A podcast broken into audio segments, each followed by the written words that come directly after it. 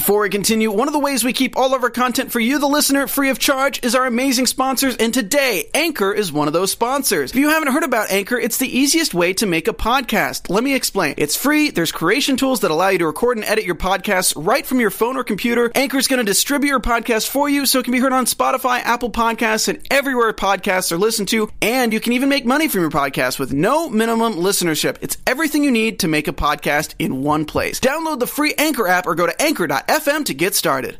Tonight, nothing is unknowable. Our investigation sends us all the way to America's heartland, Kansas. So we go around the kitchen, so cock-a-doodle-doo. It's episode 5 of the Unbelievable After Show, and it starts right now. You're tuned in to AfterBuzz TV, the ESPN of TV talk.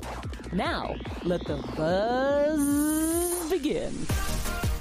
How is everyone doing? My name is Logo Voice, and you are tuned into the episode 5 after show for the Netflix original, unbelievable, sprawling crime epic that is Crossing State Lines. We have a lot to talk about today, but before we do, I want to introduce my co-host of this afternoon. Give it up for the man himself, Jack Farmer. How you doing, Jack? I am doing good. Did you say cock-a-doodle-doo? Cock-a-doodle-doo. Was it just me, or was that song slapping? It was. It actually was. I was like, okay, yeah. Actually, I thought it was silly at first, but by the time it was over, I was kind of cock-a-doodle-doo. I saved it to my Spotify playlist. We're episode 5. We're over the middle point of this season. I mean, just the way things are shaping out now, just let me know what you think about today's episode in relation to other episodes this season. This one felt like the cops finally got some wins. They finally got some W's on this one. They got the shoe. They got the glove. They've kind of narrowed things down further, seen things happening in other states. We're starting to finally put the pieces together. Yeah. And so it felt like a really good episode in that regard. It did have a very feel-good moment about it. Even the auxiliary members of the team, Elias and Mia, each contributing to the main mystery here. But the episode really starts off going back almost with both Duval and Rasmussen looking up at the Lily case and how she was interacting with Detective Harkness, which was the assigned detective there. We're going to get to the nitty-gritty of all of that, but I just want to know your just impressions of the interplay between Lily and Harkness and the two detectives. Just your overall thoughts. My first thought with Lily was, are we sure she lives in Colorado and not Los Angeles? She was a very L.A. person. Yeah. But it was interesting that they both went their own ways. It felt a little bit like the team that had really started gelling together started to fall apart a little bit. Not a lot, but it was interesting how they both did their own thing, and then when they came back together, Duval was saying, why didn't you tell me you had a sketch? Now, the sketch wasn't anything special, but it was interesting that they were doing things that the other one didn't know about again. True, and it goes back to the theme we were saying, how they're not adversarial, but they're kind of complementary in that sort of kind of way, even though there was like a little bit of an inkling of a giant fight that was quickly diffused, which I thought was pretty awesome. Right. I want to go more into Harkness, right? So we had a bit of a characterization from Lily's mom in the last episode saying, oh, that guy was worthless, he's a POS, and Lily didn't like him that much either, but it seems very in this situation Harkness knew he made mistakes. He's almost sympathetic. Is that too bold to say? I think to a degree, yes. This was interesting because when I first heard that Harkness didn't do a good job, I was kind of rolling my eyes thinking, great, another cop that let someone get away because they didn't believe the person who and what they were saying. But I did like how they showed Lily and what she was saying in her testimony. And as a viewer, again, if you were to take yourself away from the knowledge we know that Harkness didn't have, you would say, Lily does seem kind of crazy. Okay. And so I did like that they showed why she would be someone you don't believe, which, again, is the whole point of the show. But also I did like that Harkness wasn't just hard-headed about it. He did say, yeah, maybe I shouldn't have asked that question. Maybe I shouldn't have done those things. With the kava-kava, yeah. Which I believe is a fair mistake to make. I don't know anything about kava-kava. I don't either. I learned about that today in this show. This show taught me about it. So if I had just heard of that, that'd be the first question I have, which I think the show does a good job of making you second-guess things that you know are true, but also making you second guess it with like, well, I guess I get where he's coming from. Yeah, to me it was very interesting. We talked about this in other episodes, how this show is aces about subverting tropes and stereotypes or things we're used to in other forms of fictional media. So again, I had the preconceived notion that, you know, Harkness was this guy who was just too harried or not even in the zone. But and then you talk about his background and his reasons for doing things. Yeah, he made some mistakes, some even critical ones. But at the same time, it's like, well, at least he's had a certain kind of wiggle room for the audience. Not to say he was right in how he acted, but then some members of our audience can say, I see why he did what he did, which makes things complicated, but in a good way. This shows that not everything's cut and dry. Right. What this show does that I don't think we've talked about before, at least from what I've seen, is it's not just an interesting story and it's not just showing us police work, but in a lot of ways it's educational. This show has really presented a lot of things and a lot of viewpoints about this terrible type of situation that I don't think a lot of us really think about. Going back to the last episode when Rasmussen was saying the signs that say be on the lookout, beware of a rapist out there don't work because the only people that read them are the people who are already worried. And the people who don't worry are the ones that go, oh, that's terrible. I think that was the show saying you need to pay attention to these things. Right. I think guys like Harkness, it's the show telling us just because someone has some weird ways of thinking doesn't mean you shouldn't listen to them in these things. And there's a lot of things that I think the show is really, in a way, and even in this episode with Taggart, and not to jump ahead, but with the whole sexism thing and all this stuff, the show does a really good job of shining a light on these things, but without being too on the nose and obvious about here's a message we're trying to send. The point is actually moot, but do you think it was a mistake for Harkness to tell Lily, hey, listen, since your guy wore a mask, we're not going to do the police sketch? I felt that was kind of a glaring omission there, that at least for the sake of, like, bedside manner, that would have been something that I would have done, even if I wasn't sure if someone was guilty or not.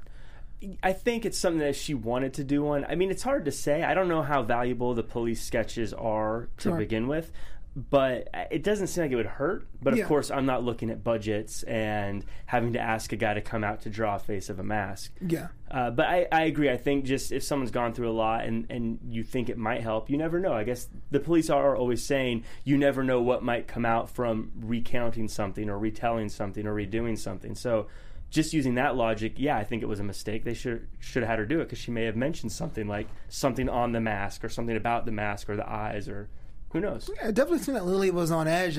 She actually mentioned a time was now known as a patrol incident where she thought someone was outside and she had a cop come to her door, and it turns out that the cop was holding this flashlight, like how her attacker held a knife, which she believed that's the reason why she believes a cop did it for her.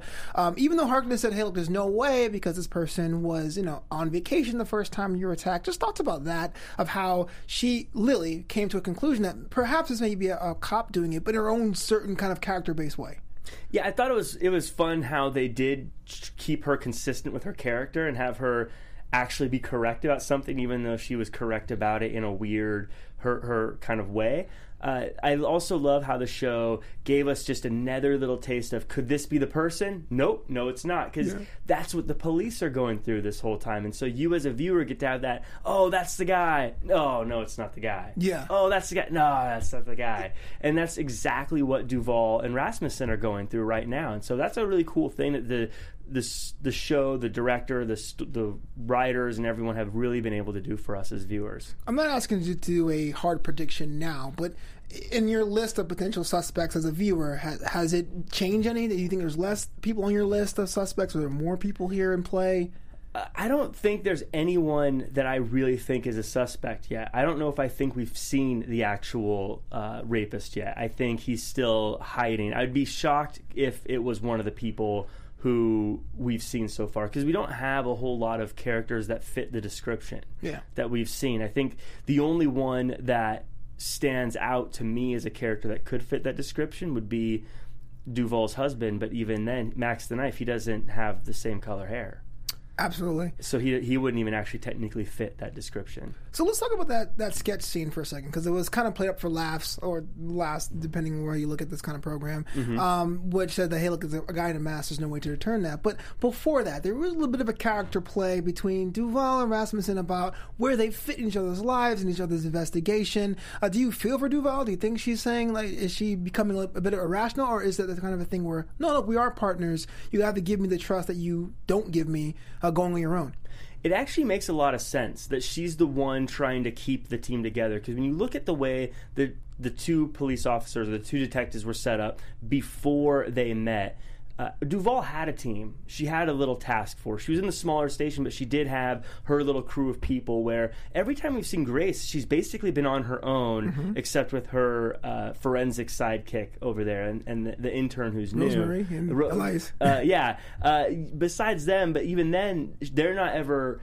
It seems like they're just sort of taking things from her, working on it, and giving it back, where Duval always had a team, and so she definitely has the more... She also has the kids, and so I think she just has the more, we are a team, we're into this together, where Grace is, for lack of a better term, the loose cannon, the one that wants to be off on her own, solving cases, in the field, doing things, and I think the show does a good job of showing how those personalities clash. Right. We're jumping ahead a little bit here, but there was that moment later on where it was like, look, we're all on the same side, Duval was saying, and basically Grace had to come around. So I know last episode you said you're Team Duval. Is that still the case? Yeah, I think she's still the MVP of this team, of this show. She's the one that still seems to be bringing the most information to the table and seems to be cracking most of the code so far. Yeah. And also, again, I think if you took her out of the equation, I think you'd end up with a very similar situation as all the other rape cases, where you'd have Grace eventually just go off on her own, much like all the other detectives have over the past, and it would fall apart. With Duval, she's the one tying everything together. That's a good point.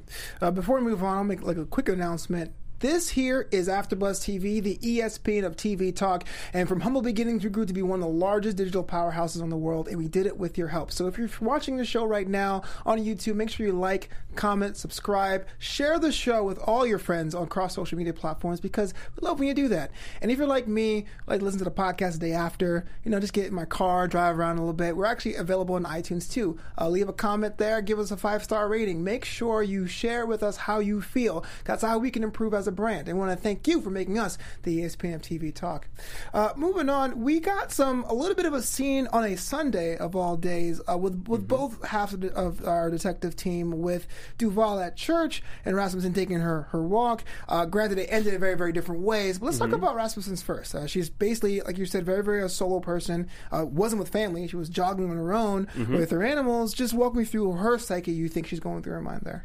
Yeah, she seems to be... as she said before, she doesn't like to celebrate any of the little victories. So to her, they have had no real reason to celebrate. It's been loss after loss after loss. And you could see that also in her jog, when she's jogging and she finds the dead deer. And it's a very dark world she is in, even with her husband, who's not cooperating. And we might touch on that in a little bit. But yeah, she's definitely...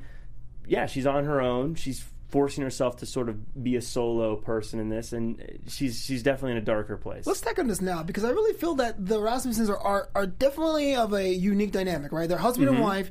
They're not mad. They're not like fighting or anything, but it always seems a bit of air of distance there, and even it came to a bit of a head later on this episode with Steve saying, "Hey, look, you're not emotionally present, but you're asking me for something that's beyond our relationship and our boundaries." I thought it was kind of interesting when she came back from her run early in the episode. And it was like, how was it, babe? And she was like, grim. And that was all they got. Just touch upon their relationship so far, just as a casual viewer. From this perspective, it doesn't seem like it's going great. Of course, we're seeing a small window of it. I thought she was being very unfair to her husband. I get where she's coming from. I think if you have someone who has access to something that can help you in your job that easily, it's easy to say, hey, come on, cut me some slack, help me out. But if you're an attorney general, you have very strict rules you have to follow, and there can be very, very big consequences for not following those rules. Sure. And so I think to a degree she needs to understand that she needs to be able to provide something more than just, can you help me out? Right. With this. Absolutely. And I think that there is a bit of a play there with family and the role of. But back to that Sunday scene, you had Duval in church worshiping. It looked like she was there on her own, and she noticed Amber from the actual case of a previous episode worshiping as well, looking like Amber's looking for some kind of regain of control after her attack. She's obviously making decisions that she may find questionable. No judgments here. We're just watching the show. Right. How do you think Duval is going through that, knowing that one of her cases are on a path that may be seen a little less than ideal? Amber has been the most interesting character in a lot of ways, and how when the incident first happened, when the rape first happened, she was so calm and so in control, it almost felt like it didn't really bother her. Like, it was, she treated it as if, yeah, the upstairs neighbor had a leak and it dripped through and I had to clean up all night. What a pain. Mm-hmm. But as time has gone on, she has started to fall apart and crack so much more. And going back to the fact that I think this show is very educational, it's kind of educating us too, that just because someone had a trauma and just because they're not showing it doesn't mean there's not things going on underneath the surface. Absolutely. And we're starting to see that with her now, trying to find religion to deal with things, trying to, obviously, meeting other guys, getting a gun, even though she said she was clearly against guns. She's definitely having trouble processing all these things, and she's defensive. She's got a wall up, obviously, because she doesn't want any other help beyond what she's finding on her own as far as the therapy groups or anything like that. So it's been a really... It's sad because you feel bad for all these women, but she was someone when it first happened... There's that part of you that's like, well, at least she's able to handle it okay, but you're realizing, right, no, that's not the case. Yeah, it's definitely something that's been hard for me to watch. Not to say that I had that experience personally, but I've known people who have similar experiences where they try to find that the regain of control in their lives. And I thought it was very on point to try to find external solutions to problems, but when the suggestion of, hey, let's go to a group therapy, it was instantly shut down. It was like, look, I got this on my own. I don't know what I'm doing, but I'm going to figure it out on my own. And there's that dynamic there where it's like you have to let someone give their space during a traumatic experience, but you know these decisions can be potentially destructive. Not to say that these are now. Biking gun isn't destructive inherently, but these can be destructive down the line. So... yeah, that was kind of the one scene I was like, oh man, Amber, no, yeah, yeah. I was really sad for her because she does such a good job. The actress does such a good job of playing an endearing character and someone that you grow to like and want to be doing okay. Yeah. So when you see that she's not, it makes you sad. Yeah, definitely developments are happening on bounds in this case. The team gives the reports to Taggart, which seems to be like the Greek chorus here almost. I understand this scene was tense for a lot of different reasons. How do you feel about Taggart now? Now you've introduced him before. Now he's actually in his role on this team. Are you a fan of the feds? Are you not like the guy? Or... I think he's someone we can't really be sure of just yet. I think he's someone that has a lot of power and could help them a lot. But as mentioned, I think he's going to have an agenda of his own.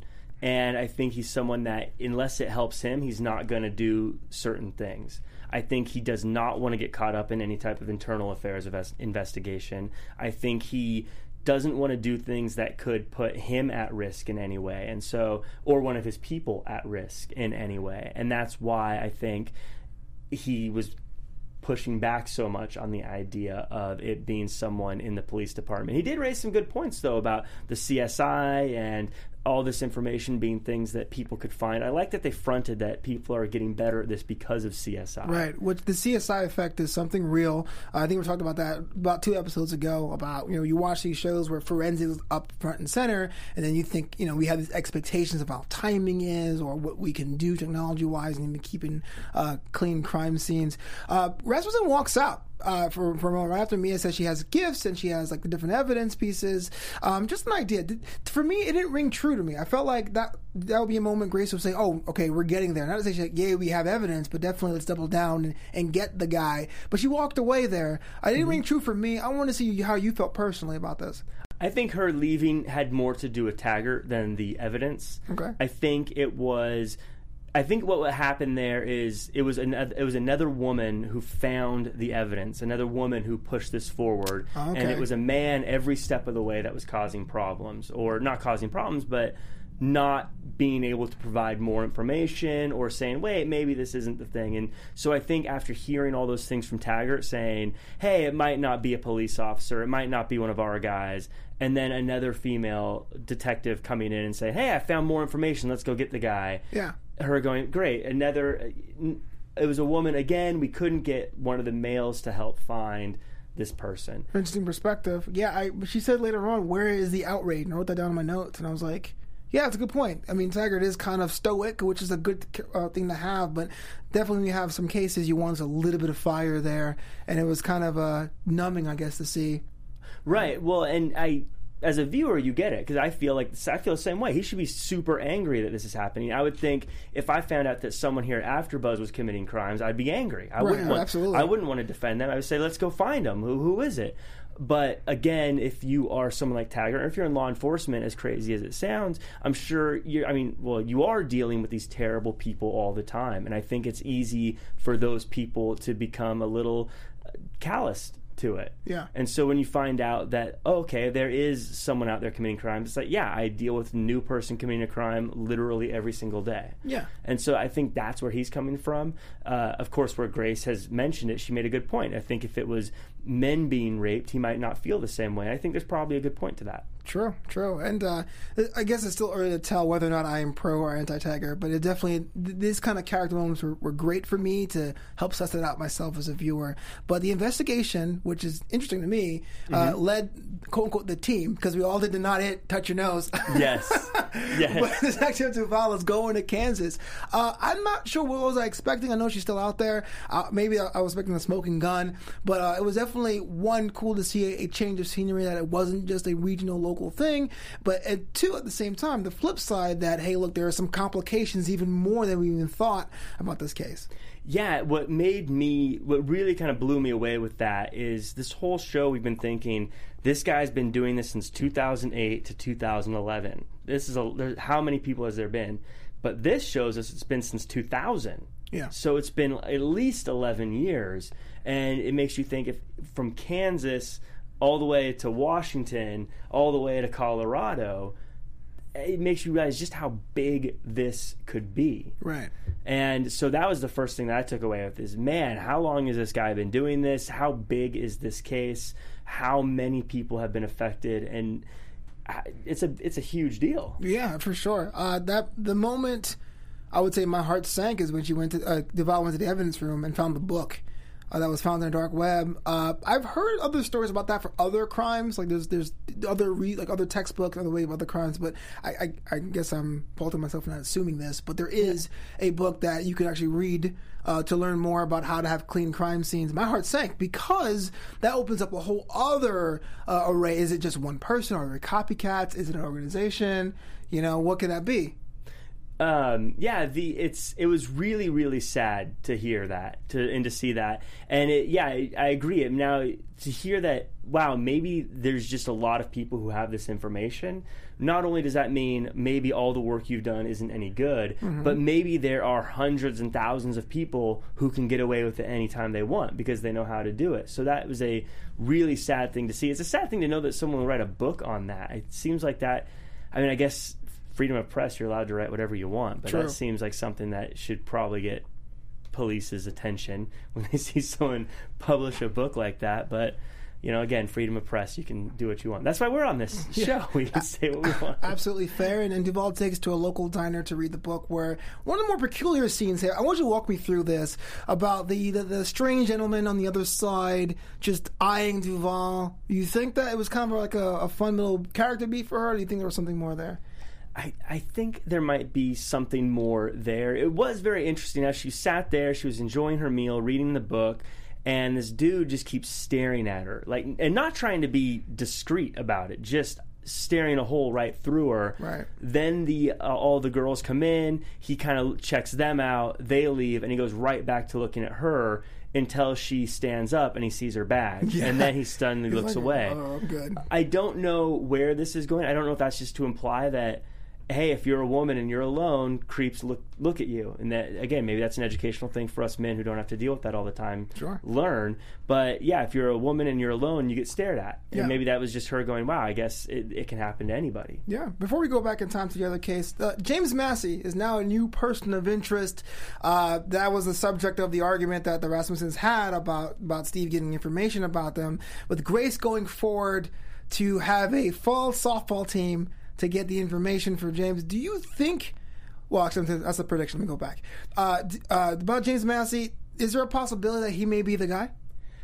I've been feeling that way about a lot of their suspects so far. He could be the guy. It sounds like he fits a lot of the profile, but he...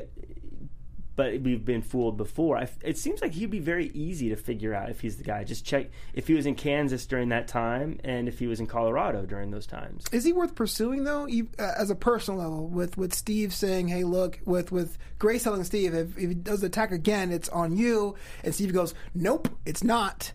If it was me, I guess if I was Grace, I would take that as a sign going, okay, find a more on the level, above board way of doing it.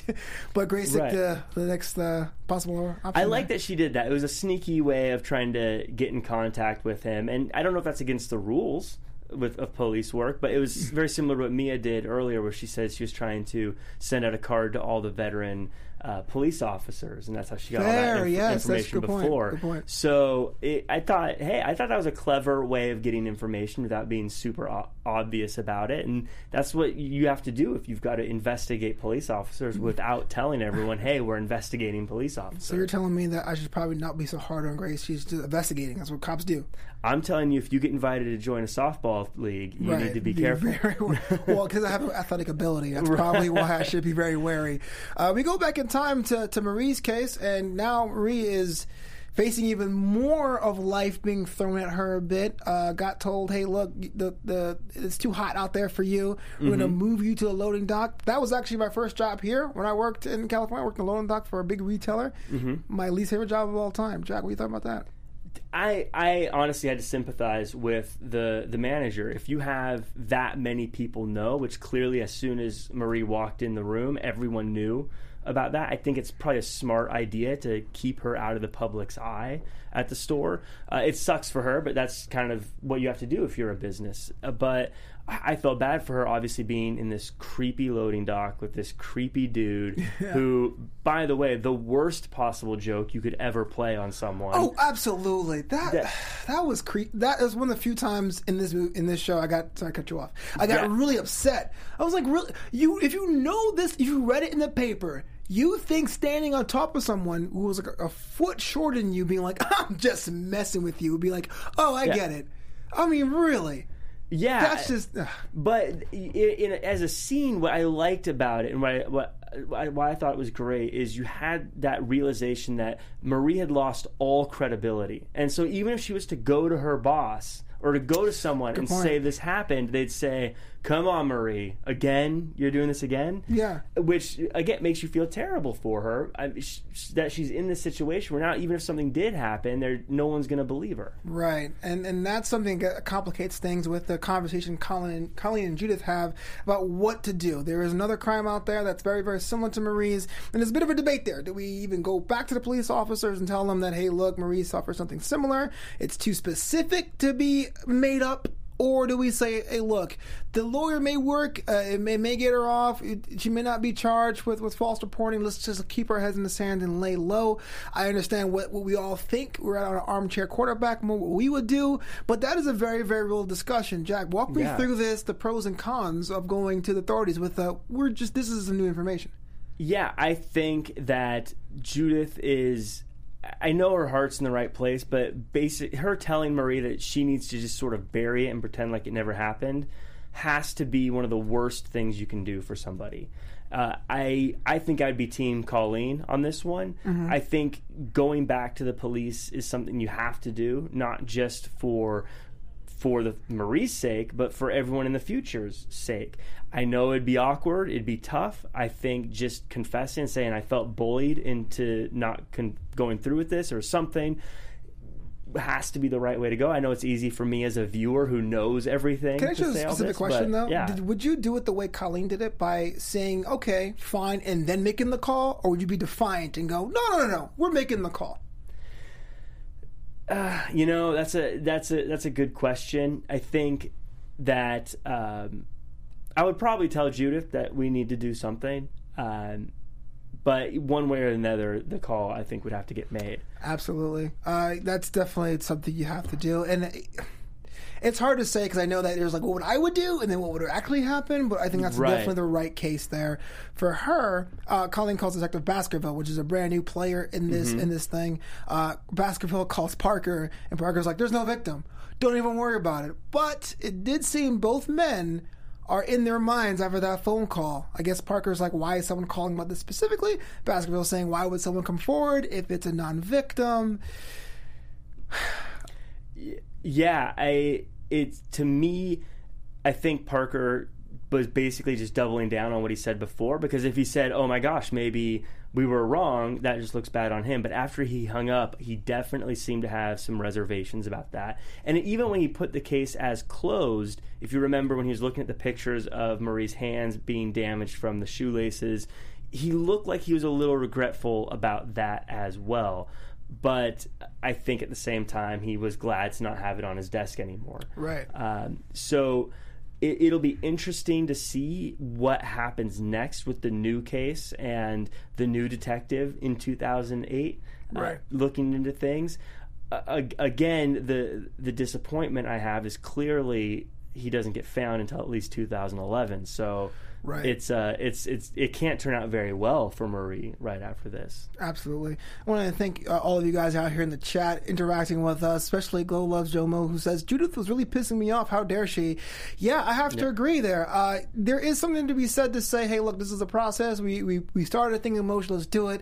But to have someone quote unquote came forward and say, hey, I lied about something, but realizing it's so specific just to say, let's let external forces handle this instead of taking it on our own. It's a bit crazy, isn't it? It is, and especially after she was the one that put doubt in Parker's mind in the first place. Mm-hmm. It's almost like she's doubling down on her own disbelief of Marie, and that's costing Marie big. She seems very shady in this case. Sure. I don't understand why she doesn't want to believe her foster child at this point. Yeah, this far in. But again, we're watching as viewers, we have more information than they do. I hope something does come to light about that. But moving on, it's now time for our special segment. It's now time for Who Caught Ya?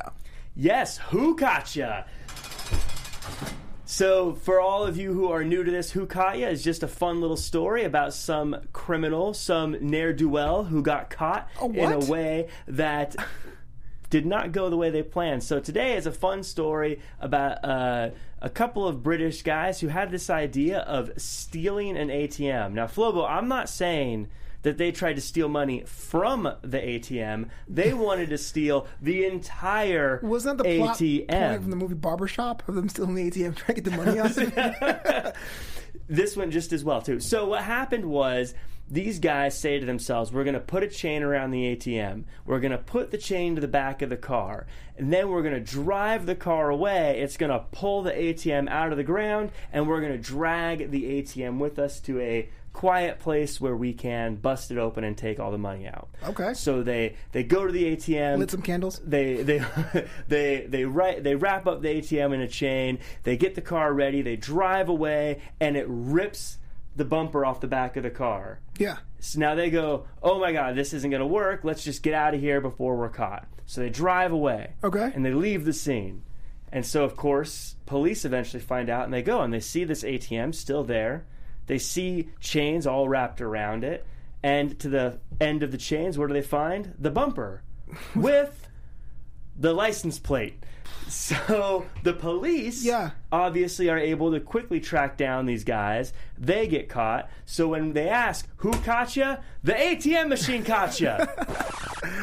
So if they take the bumper, they have to buy a new one. They actually lost money and jail time. You guys are the worst criminals ever. Right. So, who caught you? The bumper caught you. I love that segment. It really is cool. Moving on, it's now time for our new segment. AfterBuzz TV News. For those of you who may be aware, Unbelievable has taken the world by storm, trending all over social media its first weekend of release over on Netflix. In fact, People Magazine over at people.com had a profile of the actual case that inspired this show. Now, we're not getting into spoilers and all that. We're not going to do that for you here. But they did kind of have a miniature profile of the victim, the proposed suspects, and, of course, the detectives. For example, in 2011, Golden, Colorado detective Stacey Galbraith, who was played by Kate Duvall, Merritt Weaver's Kate Duvall character, reached reached out to Detective Edna Hendershot of nearby Westminster, Colorado, which is played by Toni Collette, or Grace Rasmussen, to ask about a rape that sounded alarm bells.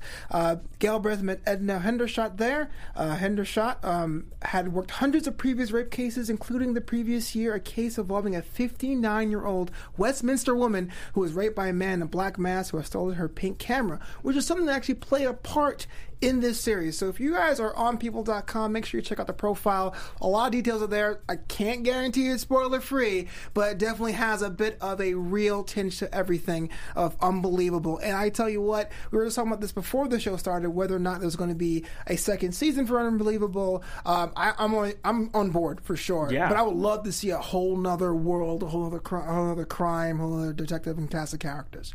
Yeah, I would be definitely on board for a season too. Yeah. Obviously, it would probably have to be entirely different crime, but the way they set the show up and the way they have their details and everything in line, I love this show. I am all in for season 2. All right, cool. Well, you know what that is. It's now time for predictions. My favorite sound drop. Now it is, isn't it? Buzz TV. I imagine a mad scientist with lightning crackling in the background. You know, I imagine a guy in a wooden shack in the middle of the desert, waiting for UFOs to show up. But that's just me. Right. So predictions. So 5 episodes in, we got 3 more to go. 6, 7, 8.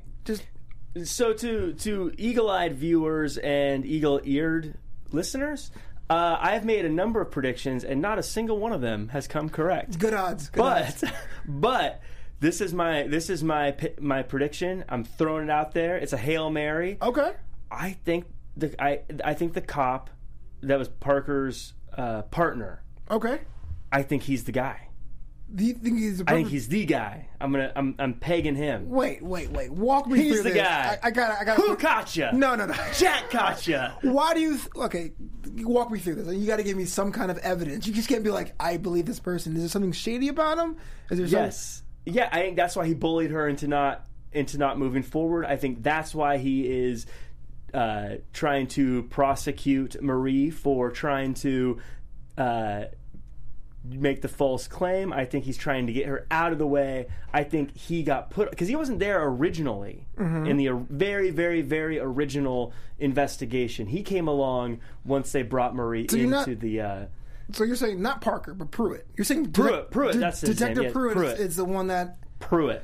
Okay, that's a prediction. That's my prediction. I'm not sure if that's going to be okay. Yeah, that's what the whole thing's about. Predictions. I feel feet to the fire. Who did it? Here's my prediction. I don't think this person of interest, James Massey, did it, but I do think James Massey has a first degree connection to the person who did. So I'm going to say an accomplice. I'm going to say James Massey is an accomplice, not the actual perpetrator. That is my prediction going into episode 6, 7, and 8. Do you think there's more than one person doing this? As far as actually committing the crimes, no. But I do think there is a bit of a network, whether it was a safe house thing or a way to get tools or a way to help out kind of a thing. I don't think it's one person on their own who just somehow has to be unprovoked. I think there's a network there. Whether it was an accomplice or more than one accomplice, that's what I feel. You know who his accomplice could be? Pruitt. He's not even... I disagree. I completely disagree. But we're running out of time here. Jack, just overall thoughts of the show, closing statements, and where can the world find you online? I am really excited about this show. I love where it's going. Can't wait to find out more about what happens in Kansas. We've only just started scratching the surface there, and I cannot wait to see what happens in episode 6. As far as where to find me online, you can find me at jackcfarmer.com as well as at RealJackFarmer across all social media. Let's keep the conversation going. The show is only the first part. The rest of it happens on Twitter. Let me know what you think. No spoilers, though. Absolutely. I, for one, just a little bit of a fun note. I love the fact that Duval swore on today's episode. My name is Flobo Boys. I'm available at Flobo Boys on Twitter, at Flobito on Instagram, and, of course, Flobito.com. We'll be back here later today with episode 6, but until then, I'll buzz you later. Our founder, Kevin Undergaro, and me, Maria Menounos, would like to thank you for tuning in to AfterBuzz TV. Remember, we're not just the first, we're the biggest in the world, and we're the only destination for all your favorite TV shows. Whatever you crave, we've got it. So go to AfterBuzzTV.com and check out our lineup. Buzz you later. views expressed herein are those of the hosts only and do not necessarily reflect the views of AfterBuzz TV or its owners or principals.